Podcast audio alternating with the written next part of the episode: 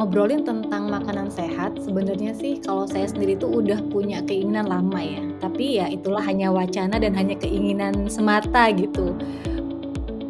Nah ini sebagai catatan ya, sebenarnya saya sendiri pun bukan tipikal orang tuh yang suka masak.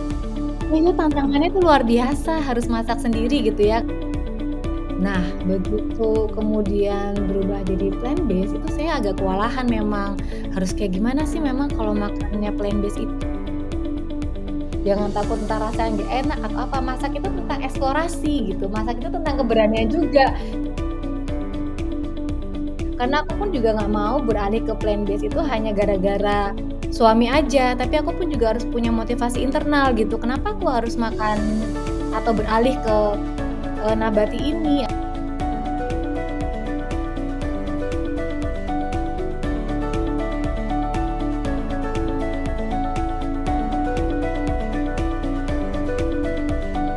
Halo semuanya, selamat datang lagi di podcast Sehat Seutuhnya season yang kedua bersama saya Will Jonas.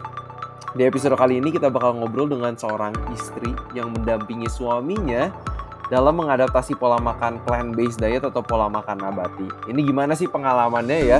E, karena yang saya sadari sendiri adalah bahwa setelah menjalankan program diabetes di rumah sakit dan e, makin banyak juga e, yang bertanya nih gimana nih transisi ke pola makan plant-based diet. Saya makin sadar bahwa support dari keluarga, support dari orang-orang yang terdekat sama kita ini pentingnya penting banget. Karena yang selalu saya bilang juga adalah bahwa mem- mengubah kebiasaan makan yang kita udah punya mungkin bertahun-tahun itu tidak semudah dengan membalikkan telapak tangan. Jadi support ini pentingnya bang, penting banget dan seringkali juga bahkan orang-orang terdekat kita atau bahkan keluarga kita ini justru yang membuat kita apa ya, bukan mensupport tapi justru mem- mencobai kita gitu ya atau mem- mencoba buat kita jatuh gitu. Mungkin ada kalimat-kalimat yang keluar kayak ah paling kamu mah cuma tahan satu minggu gitu kan, bukannya disupport tapi malah di apa ya mungkin kayak dianggap remeh dan mungkin kayak ah kamu bisa bertahan berapa lama sih gitu ya. Nah narasumber kita hari ini adalah istri dari dokter Astu Anindia Jati, spesialis penyakit dalam yang kita sudah sudah undang juga di podcast season dua ini. Sangat senang bisa undang beliau dan hari ini kita bakal ngobrol sama istrinya. Beliau ini istrinya dokter Astu banyak berkarya di literasi anak-anak. Keren banget apa yang dikerjainnya. Beliau ini founder dari klub literasi anak. Teman-teman bisa cek di Instagramnya, nanti kita juga kasih di deskripsi podcastnya. Dan in, ibu eh, narasumber kita juga hari ini adalah selalu apa ya excited, passionate untuk me- mengajak anak-anak ini untuk banyak membaca. Dan beliau juga merupakan co-founder dari Cerita Emosisi. Ini juga bisa ditemukan di Instagramnya, nanti kita taruh di deskripsi podcastnya juga. Jadi tanpa menunda-nunda waktu lagi, saya mau welcome Kanindya Nurmayasari. Halo Kak Maya. Halo Kak Billy. Apa kabar? Gimana kabarnya? Baik-baik, Alhamdulillah. Gimana Kak Billy, sehat? Sehat, sehat Alhamdulillah. Ini senang banget nih bisa undang Kak Maya nih di podcast Sehat Seutuhnya nih. Iya senang banget bisa diundang juga di sini. Kalau biasanya saya dan suami tuh hanya mendengarkan saat di perjalanan di mobil gitu dan diskusi hmm. gitu ya sambil dengerin podcastnya. Eh sekarang kita bisa masuk nih dan ikut gabung di podcastnya. Jadi senang banget. Terima kasih buat kesempatannya ya. Wow, ini aku aku yang thank you banget dan dan senang banget. Uh, seperti yang aku ceritain nih teman-teman yang di podcast bersama dokter Astu, uh, aku ini random banget gitu. Akhirnya nemuin Instagram dokter Astu mm-hmm. dan ngelihat uh, ini dokter spesialis penyakit dalam dan on a plant-based diet. Ini ini menarik banget gitu. Langsung aku kontak deh dokter Astu. Dan ternyata ternyata udah pernah denger podcast Sehat Seutuhnya ya. Aduh, terima ya. kasih nih Kak Maya udah dengerin nih. Iya, salah satu big fansnya juga nih dari Sehat Seutuhnya. Dan salah ini, satu kok... jadi acuan juga nih waktu kami awal-awal dulu belajar untuk beralih ke plant-based. Oke, nah, nah ini gimana nih Kak ceritanya? Kok bisa bisa sampai nemu podcast Sehat Seutuhnya Kak? uh, dulu itu gimana ya awalnya? Uh, tentang ngobrolin tentang ngomong ngobrolin tentang makanan sehat, sebenarnya sih kalau saya sendiri tuh udah punya keinginan lama ya. Tapi ya itulah hmm. hanya wacana dan hanya keinginan semata gitu. Belum okay. benar-benar tergugah gitu ya. Nah, kemudian beberapa bulan lalu, tepatnya di awal tahun lalu itu, uh, suami saya tuh lihat film, uh, lihat hmm. film Game Changers ya, judulnya ya kalau nggak salah. Oke. Okay. Nah, terus dia kan memang suka nonton film-film gitu ya, tapi setelah nonton film hmm. itu kita selalu diskusi gitu tentang dia nonton apa.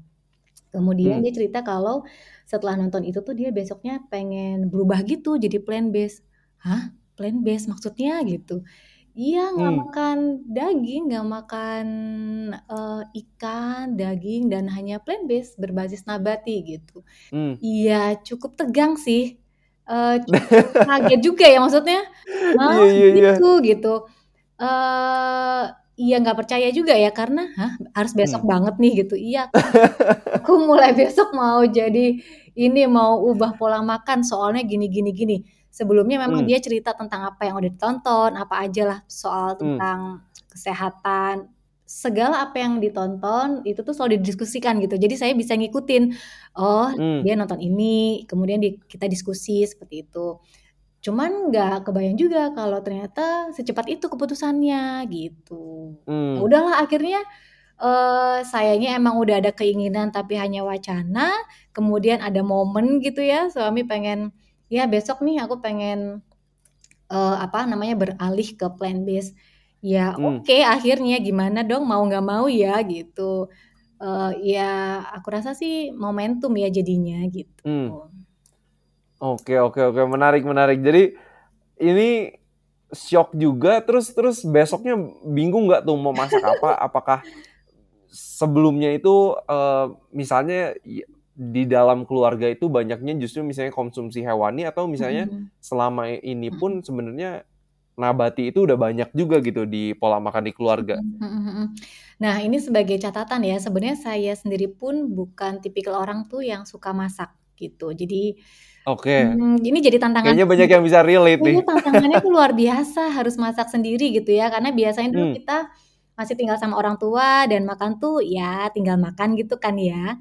Kemudian yeah. waktu kami pindah di Jember itu kami catering. Jadinya ah. benar-benar free time, nggak ada apa uh, waktu untuk memasak. Kemudian di awal masa pandemi itu karena agak takut juga ya kalau misalnya hmm. uh, catering, jadi saya mau nggak mau pengen belajar masak gitu.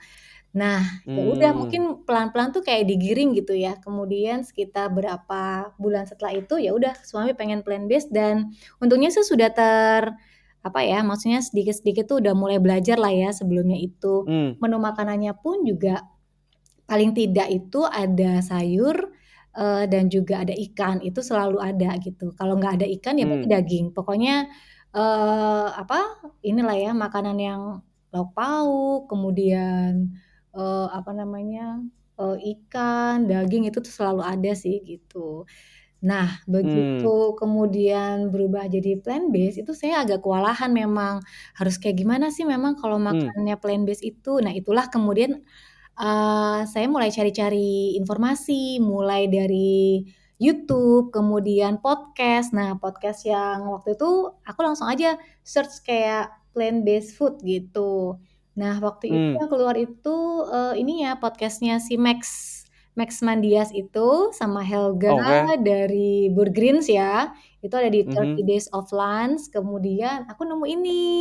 nemu podcastnya Kak Willy gitu, apa nih Sehat Seutuhnya gitu. Kemudian mulailah aku, loh ini kok podcastnya tentang plant based semua ya gitu. Jadi akhirnya mulailah itu uh, apa namanya dengerin satu-satu. Oh ya ya jadi kayak gini ya. Jadi uh, seperti itu Kak Willy. Hmm. Memang ya agak meraba-raba juga sih di awal gitu ya untuk menyediakan yeah. makanan plant based ini. Apalagi ini sesuatu yang baru dan sesuatu yang seketika itu gitu.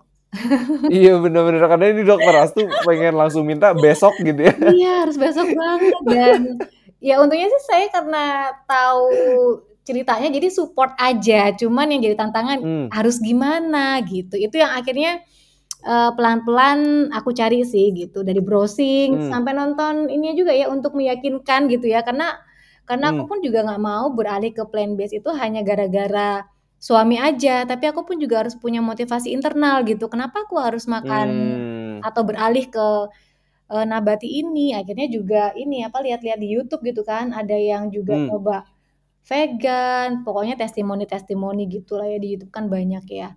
Ternyata oh, ada juga risetnya, baca-baca artikel, oh ternyata cukup ngaruh juga ya gitu. Oh ternyata emang e, sebegitu besar ya manfaatnya dengan kita hanya mengubah pola makan gitu. Kemudian hmm. ya lihat-lihat di pot apa cari-cari di podcast kayak gitu. Jadi akhirnya semakin yakin, oh oke okay, ini perubahan ini memang mendadak dan seketika, tapi ini sesuatu yang bagus gitu. Jadi hmm. kenapa nggak dicoba aja gitu.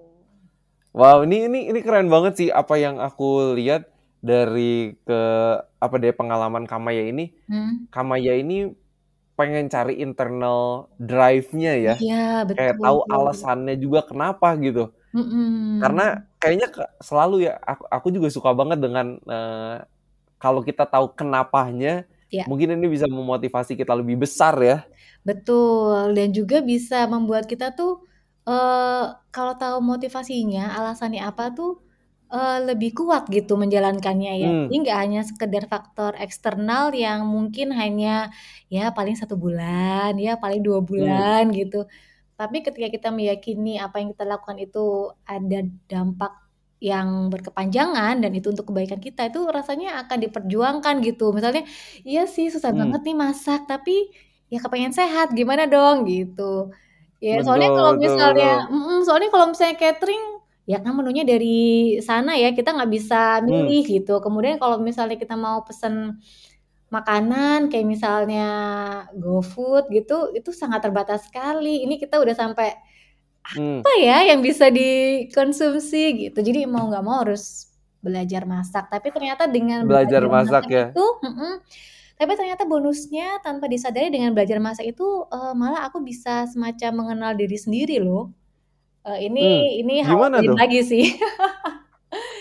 Iya. Mengenal diri sendiri gimana tuh? Iya, jadi kayak misalnya kalau masak kan hmm, biasanya di awal-awal tuh kayak takut-takut ya. Uh, jangan-jangan hmm. nanti rasanya nggak enak. Jangan-jangan nanti gagal. Jangan-jangan nanti nggak uh. suka atau gimana gitu. Itu kan challenging banget ya. Nah, hmm. kemudian aku berusaha udahlah nggak nggak nggak apa-apa, pede aja gitu. Udah uh, percaya sama feeling dan udah yakin aja gitu. Jangan takut. Jangan takut entar rasanya nggak enak atau apa. Masak itu tentang eksplorasi gitu. Masak itu tentang keberanian hmm. juga. Jadi masak tuh sambil kayak self-talk gitu loh. Uh, Oke okay, nggak apa-apa, hmm. langsung aja. Udah ini aja dibuat begini-begini gitu. Eksperimen aja udah nggak apa-apa. Kalau gagal ya palingnya tahu nih kalau cara yang kayak gini tuh uh, kurang oke. Okay. Kalau misalnya kita numis ini dan ini itu hasilnya begini. Kurang, kurang enak dan lain sebagainya gitu sih. Hmm, wow itu itu menarik ya, malah malah dengan dengan masak ini ada ada waktu self talk, iya, melatih betul. Confidence juga gitu ya. Iya betul. Menarik, tapi ini yang aku lihat juga dari pengalaman Kamaya ini dengan dokter Astu, maksudnya seorang dokter nih udah pasti sibuk gitu kan. Apalagi dokter penyakit dalam kemarin nanganin COVID langsung juga. Iya betul banget.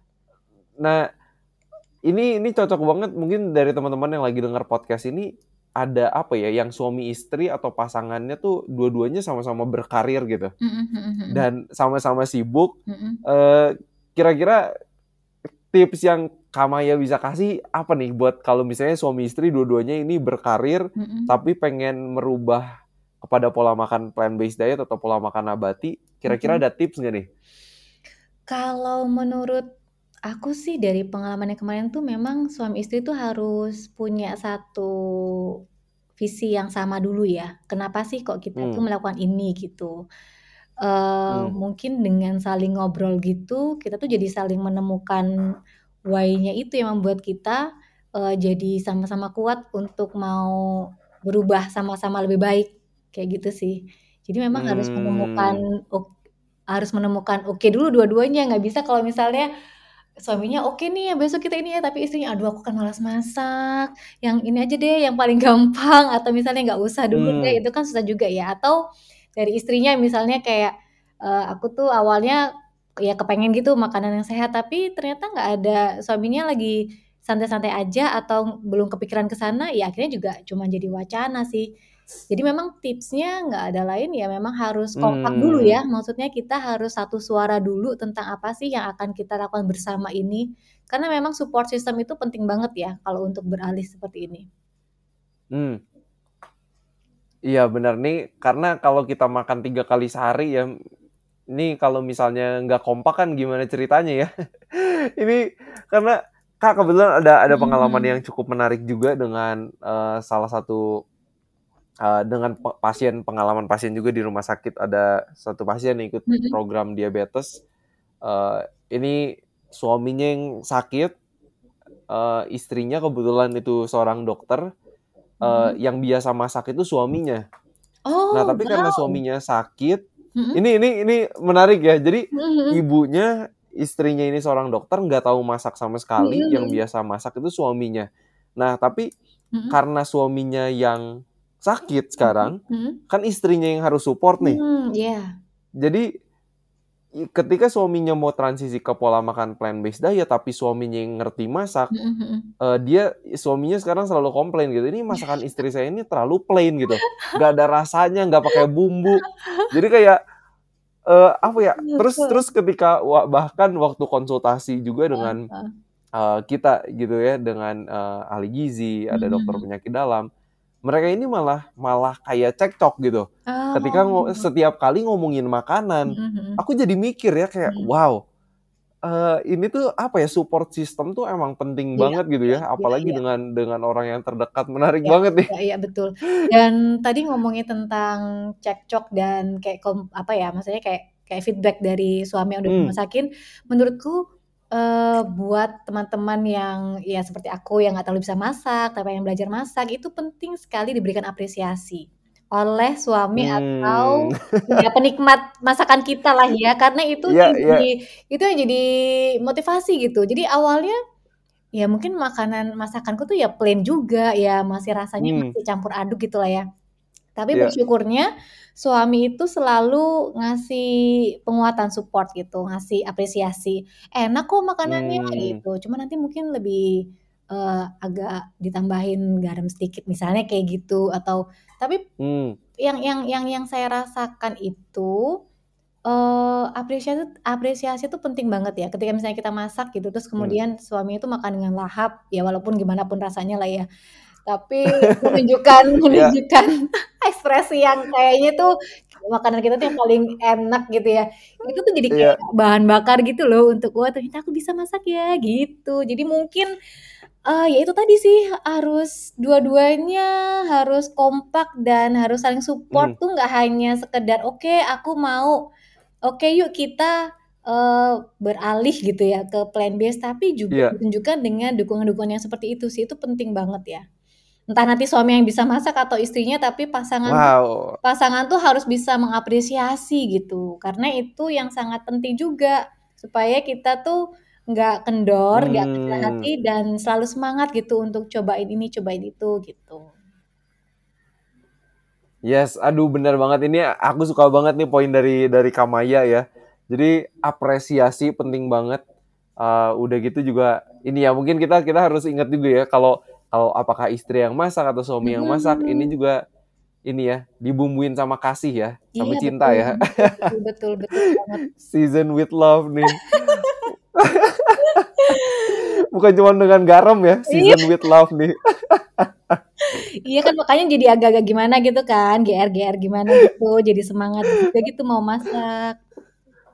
Wow, ini ini buat teman-teman yang lagi denger podcast nih, uh, penting banget ya apresiasi uh-uh. uh, dan dan menunjukkan ya seberapa kita appreciate gitu uh, pasangan kita Mm-mm. yang berjuang Mm-mm. untuk menjadi lebih sehat. Yeah. Kan itu satu usaha yeah. yang betul. Maksudnya banyak banget gitu yang masih struggle terus gitu. Yeah. Udah ada yang mau berubah aja, uh. udah keren banget gitu. Yeah. Itu usaha bersama sih kalau aku bilang ya, jadi nggak hmm. bisa sendirian. Usaha benar, untuk menjadi benar. Sehat itu untuk untuk sebuah pasangan itu bukan usaha sendiri-sendiri, tapi ini usaha bersama gitu. Toh kalau pasangan kita kenapa-napa, kita juga kan yang yang yang ya kepikiran ya, misalnya yang harus betul. jaga menjaga dan harus menyelesaikan tugas-tugas yang lain sendiri gitu. Jadi ini tugas bersama sih. Betul, betul. Ini, ini harus kompak nih, harus kompak banget nih. Nah ini kalau misalnya, uh, kalau uh, Kamaya sendiri ya, uh, pas misalnya pertama nih jadi plant-based gitu ya, uh, ini cari-cari resepnya gitu, ah, iya, iya, ini iya. Gimana sih gitu? Nah, itu itu memang tantangan banget ya. Aku tuh kalau mau mau mulai masak itu lama. Jadi soalnya apa? Soalnya harus browsing dulu di internet, hmm. di YouTube gitu kan. Jadi eh, bayangin aja pengen masak apa gitu kan. Misalnya mau masak hmm, kayak capcay gitu atau tumis-tumis yeah. sayur gitu ya, atau pokcoy lah atau apa gitu. Aku browsing hmm. gitu. Cara singkat memasak apa ya, benar-benar yang pemula banget, benar-benar yang aku cuma cari hmm. durasi yang cuma lima menit, nggak lebih ya. dari sepuluh menit. Pokoknya masaknya itu ya nggak lebih dari sepuluh menit gitu, karena aku sendiri masih hmm. belajar untuk uh, masak, dan aku juga nggak terlalu hobi untuk memasak sebenarnya. Jadi hmm. aku cari yang praktis tapi uh, dan aku bisa gitu kira-kira ya. Jadi akhirnya browsing, bener-bener kalau misalnya mau masak tuh browsing. Misalnya besok mau masak apa ya, oh ini mau masak tumis kecambah tuh kayak gimana sih gitu. Jadi ya udah browsing. Terus kalau pengen masak apa, sayur apa yang bisa dibuat plant based, ya menu aja, menu plant based gitu. Jadi bener-bener yang dari awal banget lah untuk mulai ini. Oke oke. Dan dan sebenarnya Kalau kalau ada kemauan, maksudnya dicari di Google pun sekarang udah oh, banyak banget ya. Iya, dan aku pun berterima kasih sekali pada konten kreator yang membuat masak-masak itu menjadi mudah dan praktis di YouTube. Kalian itu sangat yes. bantu sekali. Maksudnya mungkin buat orang-orang itu sederhana ya, alah masak gini aja nggak bisa. Yeah. Tapi buat kita-kita nih yang baru belajar itu, wah itu itu sangat berarti sekali tuh konten-konten yang kayak gitu, yang gampang-gampang bikin apalah tumis-tumis hmm. kayak gitu. Iya benar-benar. Nah ini ini ini kayaknya penting juga nih buat kita apresiasi kepada konten creator juga ya, mm-hmm, supaya mereka juga ini makin semangat nih yeah. bikin kontennya. Karena kadang kalau aku pikir juga, mm-hmm. aku tuh tipikal orang yang jarang kalau misalnya aku ngeliat mm-hmm. satu konten, wah ini menginspirasi banget mm-hmm. gitu. Aku tipikal orang yang jarang kasih komen gitu. Mm-hmm. Tapi setelah aku punya podcast. Mm-hmm. Dan aku dapat message dari orang misalnya saying thank you, itu tuh benar-benar bermakna banget wow. gitu. Jadi setelah itu tuh aku hmm. aku belajar untuk oh iya aku juga harus apresiasi orang gitu uh, yang bikin-bikin konten ini. Jadi mereka semangat terus juga gitu. Ya, ya, ya. Oke menarik menarik. Nah aku pengen tanya nih, uh, Kamaya kan sama dokter kan di Jember nih.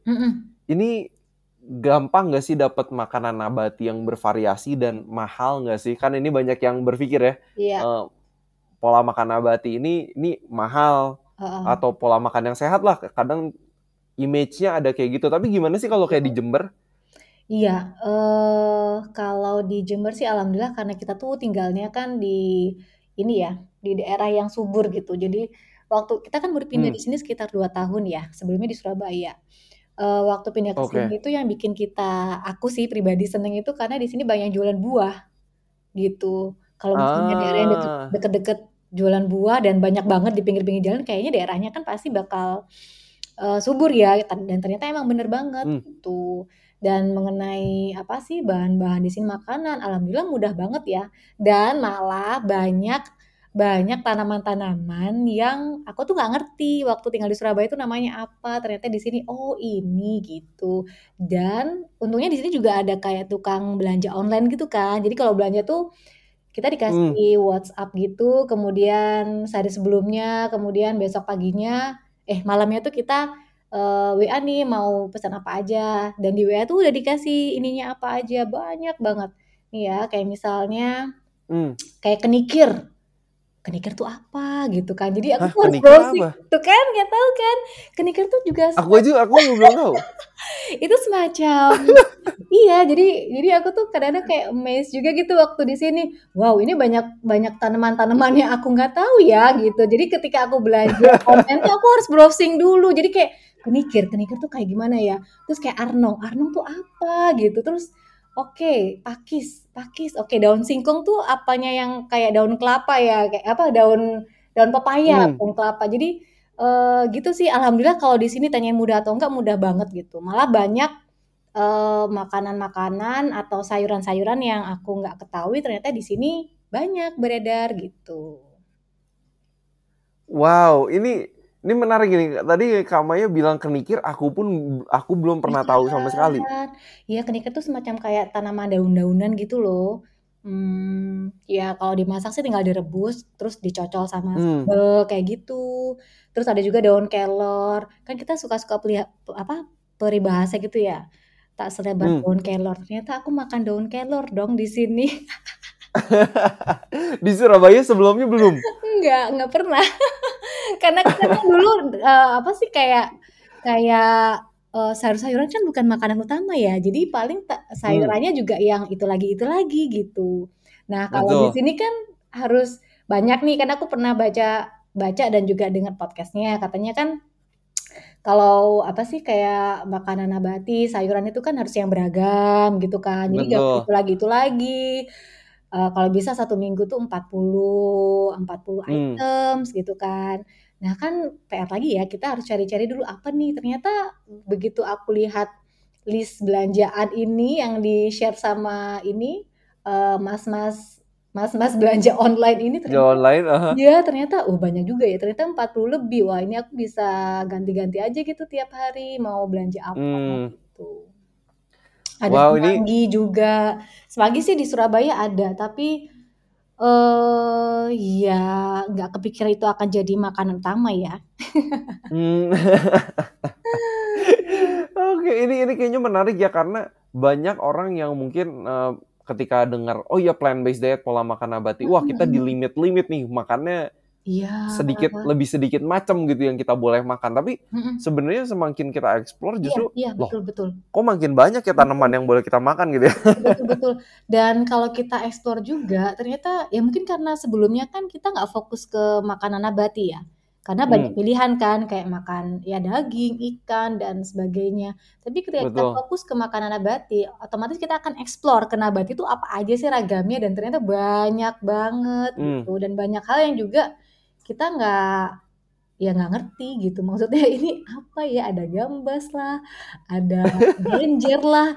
Terus aku harus browsing dulu ini apa. Dan ternyata ketika browsing pun juga kan aku uh, browsing manfaatnya apa, kayak gitu ya, kayak ya itu tadilah kenikir atau apa dan lain-lain itu ternyata manfaatnya hmm. bagus juga ya. Di antaranya itu kayak bagus untuk pencernaan, untuk hmm. membantu pencernaan, antioksidan gitu-gitu. Nah kebetulan suamiku itu memang ada masalah dengan pencernaan gitu. Jadi hmm. Hmm, kalau ada makanan yang nggak cocok itu selalu pencernaannya terganggu. Nah anehnya sejak kita beralih ke plant based itu aman-aman aja, dan bisa dihitung jari lah atau hampir nggak pernah mungkin ya. Selama wow. ini untuk masalah pencernaan yang dia mungkin apa sih diare atau misalnya apa gitu, itu hampir setahun ini nggak pernah, kecuali kalau misalnya kita terpaksa makan di luar. Nah kalau makan di luar hmm. itu itu agak sensitif gitu, jadi memang harus masak sendiri sih. Oke, itu yang terbaik ya, mm-mm. yang terbaik ya. Nah ini Kak, kalau kalau selama melewati proses ini ya, hmm? eh, Kamaya ini apakah kayak fun aja mm-hmm. atau sempat kayak agak stres juga gitu? Mm-hmm. Ya mixed feeling sih sebenarnya ya, agak iya karena kan perubahan itu pasti membuat sesuatu yang hmm, ya bikin kita harus kayak beradaptasi dengan cepat gitu kan. Sesuatu yang berubah mm. tuh kadang-kadang memang nggak nyaman gitu. Betul, hanya betul. Tadi kita butuh waktu sih untuk itu tadi. Uh, tahu why-nya kenapa, terus kita tidak terlalu tidak terlalu menuntut diri kita tuh untuk uh, masaknya yang harus gimana gitu. Jadi sambil di, dinikmatin aja sih kalau aku, dan mulai dari masakan-masakan yang mudah, yang hmm. praktis, yang yang bisa kita lakukan aja gitu. Jadi tidak memaksakan harus yang gimana-gimana. Kadang-kadang stres juga kalau misalnya kita browsing di Instagram ya, plant based itu makanan yeah. itu luar biasa, kelihatan enak dan bahan-bahannya iya dan bahan-bahan itu kayak yeah, yeah, yeah. gitu kayaknya susah-susah, dan apa namanya ini gimana cara masaknya ya, kok kelihatannya enak. Kemudian kalau misalnya ditelusur hmm.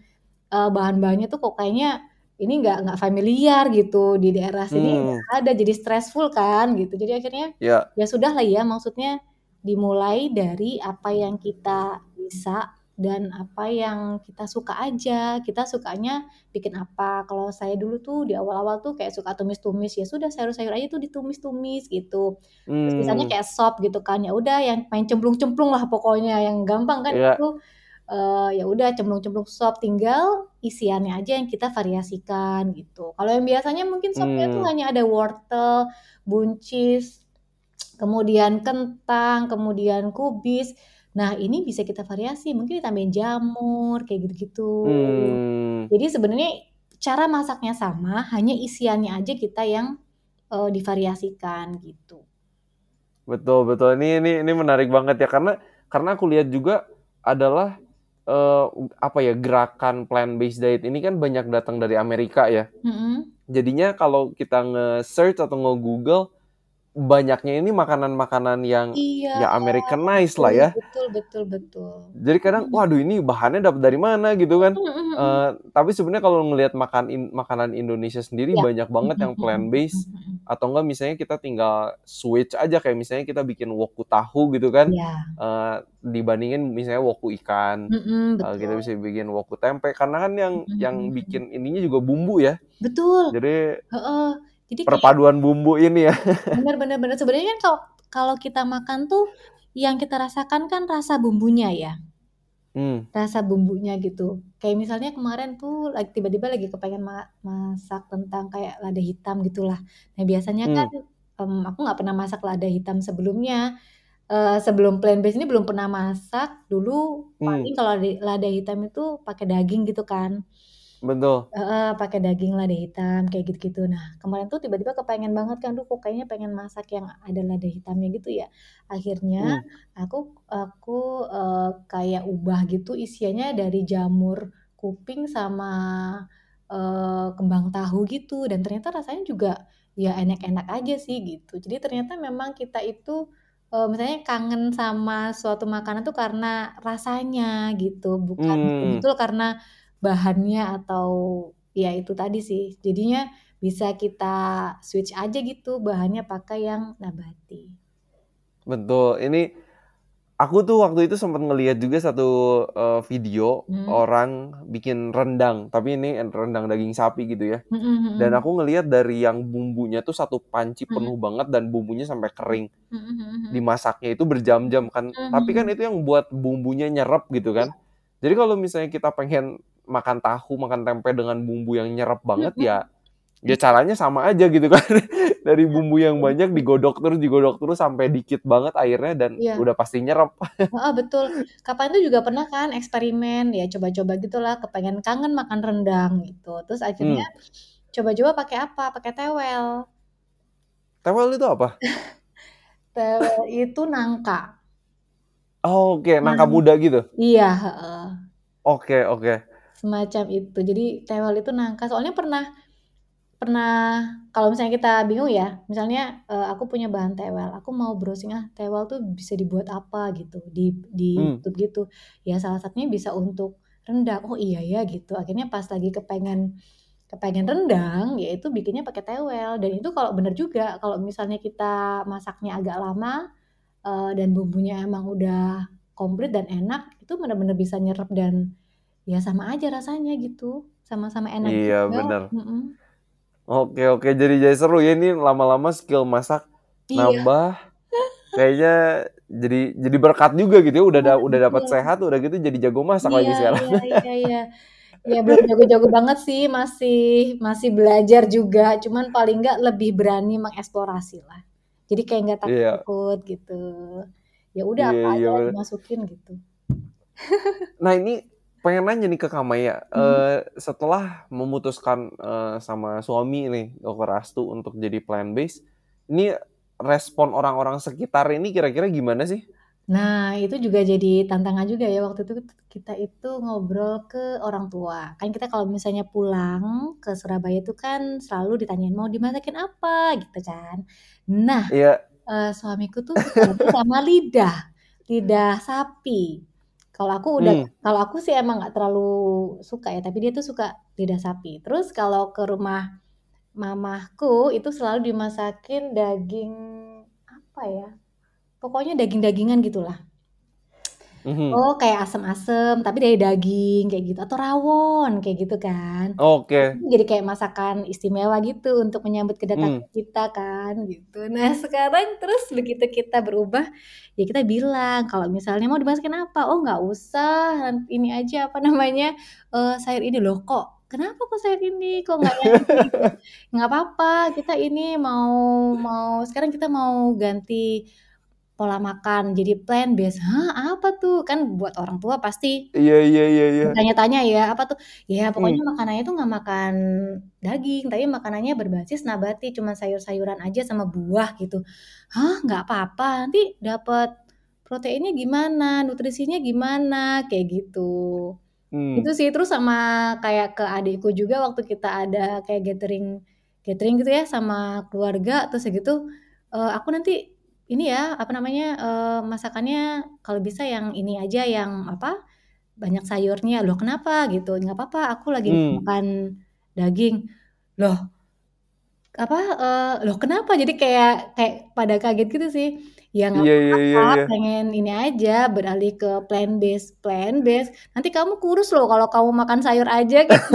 Jadi yang uh, bener-bener yang kamu yakin paling cuma berapa bulan gitu, nanti kamu kurus loh kalau misalnya kamu emang kenyang gitu. Terus gitu yang kayak yeah, yeah, yeah. hidup itu harus dinikmati, jangan makan makanan yang daun-daunan aja kayak gitu. Jadi kayak oh oke okay, gitu. Jadi tapi ya tapi buat seru-seruan sih ngomongnya sambil bercanda gitu kan. mm. kayak kayak gitulah. Terus gitu beberapa bulan kemudian waktu kita pulang juga gitu, besok pulang, iya mau dimasukin apa? Kamu masih plan base? Ya iyalah, kapan gitu. Oh, terus sampai kapan gitu? Ya sampai, ya sampai nanti gitu. Hah? Oh gitu, beneran gitu. Iya gitu. Dan udah akhirnya udah berjalan sampai setahunnya pada udah udah udah pada tahu semuanya. Jadi kalau misalnya menurut hmm. menurutku sih perlu untuk mengkomunikasikan ke orang tua dan kita harus siap dengan Um, ini ya responnya gitu, karena responnya akan hmm. macam-macam. Ya seperti kita juga akan beralih ke plant based yang juga agak kaget ya. Orang lain hmm. pun juga seperti itu gitu. Apalagi orang lain yang tidak tahu alasannya apa dan ini sesuatu yang hmm. baru gitu. Jadi memang harus nyiapin nyiapin diri dulu gitu ketika kita akan deklarasi nih kalau misalnya kita yeah, yeah, yeah, yeah. lagi apa makanannya transisi ke plan based gitu. Cuman ya sekali lagi kalau misalnya kita udah punya apa ya motivasi yang kuat, terus kita dan pasangan juga kuat juga hmm. uh, apa namanya uh, semangatnya, aku rasa sih apa kayak dari keluarga tuh ya cuman kita dengerin aja gitu. Toh lama-lama lama-lama dan alhamdulillahnya itu ketika melihat kita plan based seperti ini kan kita selalu cerita ya, misalnya hari ini masak apa. hmm. Setiap hari kan kita selalu video call nih sama orang tua. Hari ini hmm. masak apa, masak apa, tuh aku selalu cerita masak ini, oh seru ya, wah besok boleh tuh, oh, mama masak kayak gitu juga, kok kayaknya enak, kayak gitu-gitu. Hmm. Nah, terus abis gitu, uh, pokoknya kita jadi sering kayak share resep-resep gitu loh, dan mungkin yeah, itu yeah, untuk yeah. salah satu memasukkan ini ya, memasukkan nilai-nilai, nilai-nilai, nilai-nilai. nilai-nilai plan based ke orang tua gitu. Jadi aku tadi masak ini enak banget loh Ma. Oh iya ya. Oh kok kayaknya gampang ya, besok Maya eh besok Mama mau coba gitu.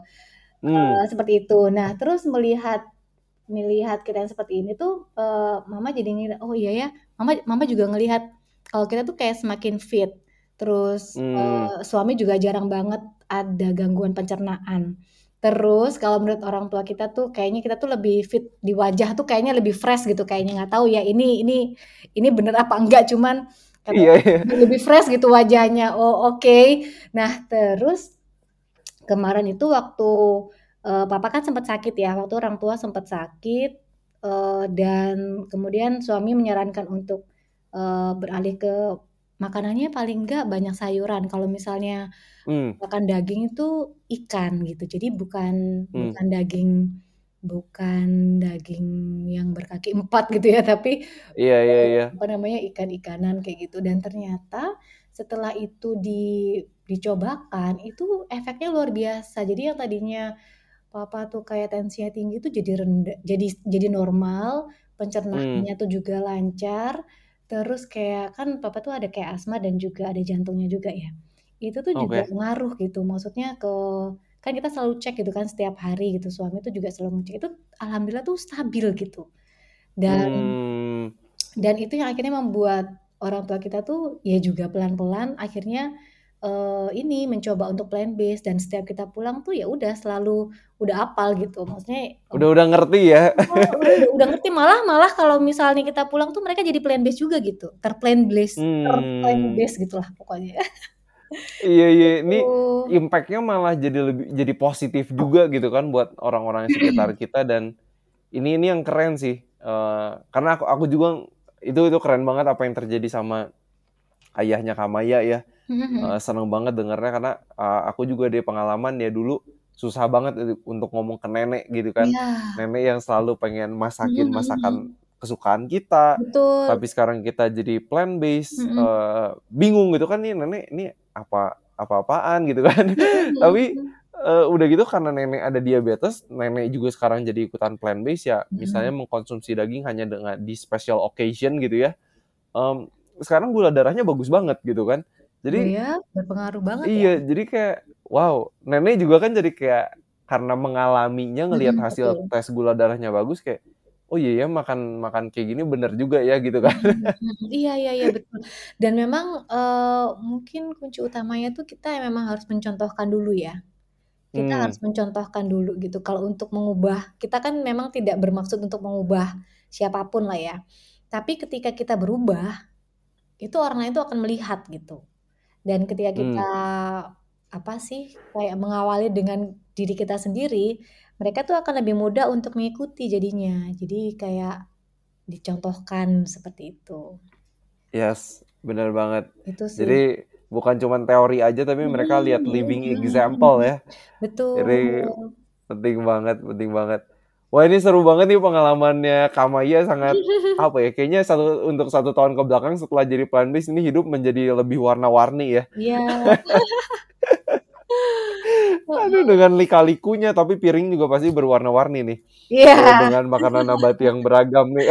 Iya, yeah, dan uh, buat nah. aku yang juga suka lupa masak, ini juga mungkin bisa jadi uh, ini juga ya, tips juga ya buat teman-teman yang mungkin baru masak plan based gitu ya.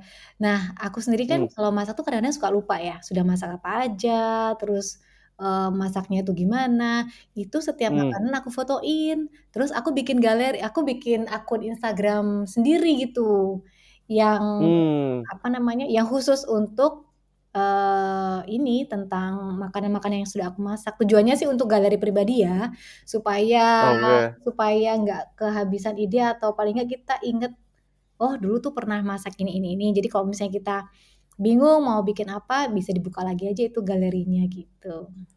Oh, itu tips-tips bagus banget. uh, Karena aku sendiri pun selalu lupa gitu, uh, penyakitnya gitu, selalu lupa. Aduh, kemarin asal masak apa yang enak, tapi apa ya gitu ya, ya betul. Udah lupa lagi. Betul.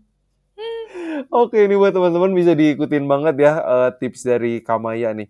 Nah, Kamaya, Uh, ini aku pengen tanya, mungkin nih pertanyaan yang terakhir nih mengenai Kamaya kan nih sehari-hari kan Uh, banyak bergerak di edukasi ya, dan dan anak kecil gitu kan. Mm-hmm. Uh, kalau dari Kamaya lihat sendiri gitu ya, anak-anak yang Kamaya ajar ini mm-hmm. gimana sih pola makannya? Apakah mereka ini banyak suka sayur sama buah, atau misalnya justru kurang? Dan kira-kira uh, untuk mengedukasi anak-anak untuk lebih suka tuh gimana sih? Mm-hmm. Iya, kalau untuk anak-anak tentang makan sayur itu, aku pernah, aku pernah punya pengalaman ya. Dulu tuh aku diminta untuk mendongeng gitu ya, untuk bercerita. Uh, diminta temanku yang waktu itu lagi ujian skripsi gitu. Skripsinya tentang hmm. dongeng, dan tujuannya itu untuk mengenalkan sayuran ke anak-anak. Jadi waktu itu aku mendongeng untuk anak-anak usia PAUD lah kalau nggak salah ya. Nah, hmm. uh, dan memang tantangan banget ketika meminta anak-anak itu untuk doyan makan sayur. Nggak tahu kenapa, banyak sekali tema-tema dongeng yang diminta itu tentang supaya anak-anak itu suka makan sayur. Nah, berarti kan, wow, really? ada, hmm, berarti kan ada banyak banget tuh anak-anak yang mungkin nggak terbiasa, atau kayaknya yeah. memang sayur tuh bukan sebagai makanan yang enak gitu buat anak-anak ya. Nah, mm. ini masih jadi P R ya, bagaimana mengenalkan anak-anak itu makan sayur sejak dini gitu. Kalau kalau yang saya lakukan sih kemarin-kemarin itu ya dengan dongeng itu gitu. Jadi kayak cerita tentang wortel hmm. atau brokoli atau kubis gitu. Nah itu tujuannya untuk mem, pertama meng, memberikan informasi bahwa sayuran itu punya banyak sekali nutrisi, vitamin dan hal-hal baik gitu ya. Yang kedua untuk mengasah hmm. empati juga gitu. Uh, apa namanya uh, ternyata kalau misalnya kita nggak makan sayur nanti sayurnya sedih kayak gitu misalnya. Padahal sayur hmm. kan punya banyak uh, apa kelebihan kalau misalnya kita konsumsi seperti itu. Jadi memang ini jadi jadi P R bersama sih. Nah kalau yeah. menurut pengamatanku Uh, kenapa anak-anak itu jadi kayak kurang tertarik gitu makan sayur? Bisa jadi karena memang di lingkungan terdekat anak-anak itu tidak banyak contoh yang hmm. memberikan bahwa sayuran itu sesuatu yang memang apa ya, bisa kita konsumsi dengan enak gitu maksudnya. Biasanya kan kita kalau hmm. makan tuh pokoknya ada ikannya gitu ya.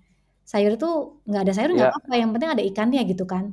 Nah, mungkin perlu banyak hmm. contoh dari orang tua, dari keluarga bahwa eh, makan sayur itu juga seenak kalau kita makan lauk pauk yang lainnya kayak gitu sih. Jadi karena pada hmm. prinsipnya anak itu kan mencontoh apa yang mereka lihat gitu. Semakin banyak paparan yeah. anak-anak itu melihat orang tuanya kok makan sayurnya kayaknya enak ya. Nah, itu mereka akan lebih mudah gitu untuk menerima itu. Soalnya aku pernah juga tuh ngelihat anaknya hmm. tuh, waktu itu pernah kan kita kayak uh, apa kayak menginap gitu di di sebuah okay. hotel, hmm, terus kayak gitu kan besok paginya tuh kita pada ngumpul gitu ya di apa tuh hmm. di tempat sarapan gitu kan. Nah yeah. terus aku tuh lihat ininya apa namanya anak salah satu temanku tuh makan sayur tuh udah kayak makan apa gitu ya, luar biasa, udah udah, udah kayak makannya tuh udah lezat banget deh, bikin kita tuh wah iya, iya. banget pokoknya udah bener-bener yang wow, ini ini apa namanya keajaiban banget gitu, anak-anak makan sayur udah kayak hmm. makan permen gitu ya, lahap sekali. Terus aku tanya, ih kok, kok, kok bisa sih makannya seenak itu, kita jadi yang nonton tuh sampai sampai jadi ikutan kepengen makan sayuran, jadi cuman salad aja gitu, sayur, cuman sayur-sayuran hmm. aja gitu. Kok bisa? Gimana caranya? Ya soalnya bapaknya hari-hari makannya sayur gitu. Nah ah. ini, ini ini hanya satu contoh ya, dan ada beberapa contoh yang lainnya itu ketika orang tua atau lingkungan terdekat anak-anak itu mencontohkan uh, kayak makan banyak makan sayuran, ini anak-anak juga akan semakin mudah menerima itu menjadi bagian dari makanan mereka yang juga lezat. Betul, betul, betul, benar banget ya anak kecil. Anak kecil mungkin nggak bisa denger podcast kayak gini dijelasin alasan-alasannya gimana, sainsnya gimana, tapi dengan melihat contoh itu sebenarnya udah cukup gitu buat mereka iya, ya mereka di usia mereka gitu.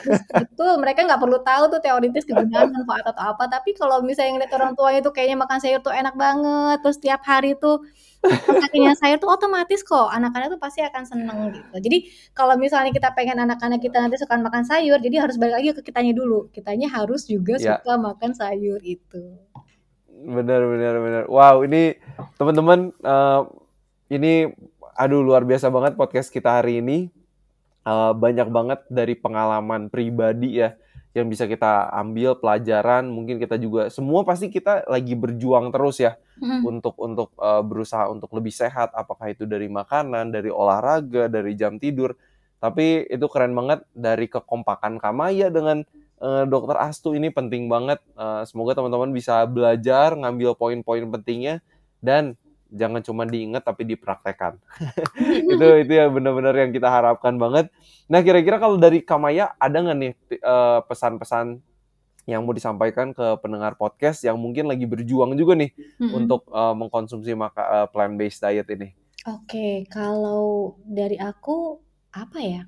Hmm, temukan kenapa sih kok kita beralih ke plant-based diet mm. tuh, dan apa namanya? Nikmati prosesnya, memang tidak mudah, tapi kalau kita kembali lagi ke tujuannya, kita pengen sehat, kita pengen usia tua tuh tetap dalam keadaan yang fit gitu ya, kemudian tubuh kita tuh Amin. juga, tubuh kita tuh juga sehat. Setiap saya makan plant based, itu saya selalu membayangkan di dalam tubuh itu bakterinya pada seneng banget. Coba deh divisualisasikan. Iya beneran. Jadi sejak beralih ke plant based tuh kalau makan tuh selalu bayangin, "Hai, bakteri baik, yuk uh, aku lagi makan ini nih." Jadi mungkin kayak agak agak sedikit aneh ya, tapi ini aku yeah. aku aku aku aku bicara ini ke diriku sendiri gitu. Mm. "Hey, kita makan sayur ya," gitu. Terus aku tuh membayangkan bahwa di dalam perutku tuh pasti banyak apa sih namanya kayak bakteri-bakteri gitu ya. Iya. Yeah. Atau uh, bakteri-bakteri gitulah. Itu pasti mereka seneng banget karena kan mereka juga makanannya kan suka yang berserat-serat gitu kan gitu. Iya. Jadi oke okay, kita makan yang sehat, nanti kamu bikin aku jadi sehat juga ya. Jadi kayak gitu. Jadi ayo kita sehat hmm. sama-sama. Jadi intinya hmm, itu sih, temukan motivasi dulu, kemudian eh, nikmati aja prosesnya. Memang mungkin awal-awal nggak mudah, tapi mulai dari apa yang mudah kita lakukan, yang kita mau lakukan, hmm. dan ya harus punya support system juga sih yang utama. Iya, iya, iya benar. Nih, ini kayaknya Kamaya kayaknya bisa bikin dongeng soal ini ya, mikrobiota usus nih kayaknya. Iya, itu mengenai kayaknya. Mengenai mikrobiota. Iya, gitu, itu, itu. Setelah aku baca plant-based, dengar manfaatnya, dan banyak browsing tuh, memang ada keinginan terpendam ya, untuk bikin cerita ke anak-anak tentang gimana dahsyatnya, atau begitu banyak manfaatnya, dengan kita makanan, dengan kita makan banyak sayuran. Itu sih, itu masih wow. jadi itu masih jadi keinginan terpendam yang belum tahu. Oke, okay, ini ditunggu ya. Ditunggu nih hasil karyanya Kamaya nih. Wow, Kamaya ini thank you so much, pengalamannya luar biasa banget. Aku pun jadi banyak belajar uh, dari pengalaman Kamaya sendiri. Dan Kamaya, kira-kira hmm. kalau teman-teman dari yang ngedengar podcast Sehat Seutuhnya ini pengen juga nih tahu apa yang Kamaya lakukan, apa yang Kamaya kerjakan, kira-kira bisa ditemukan di mana nih? Mungkin Instagramnya atau website mungkin? Oke, kalau untuk pengen tahu nih kegiatan sehari-hari bisa ke Instagram aja di et nindya maya.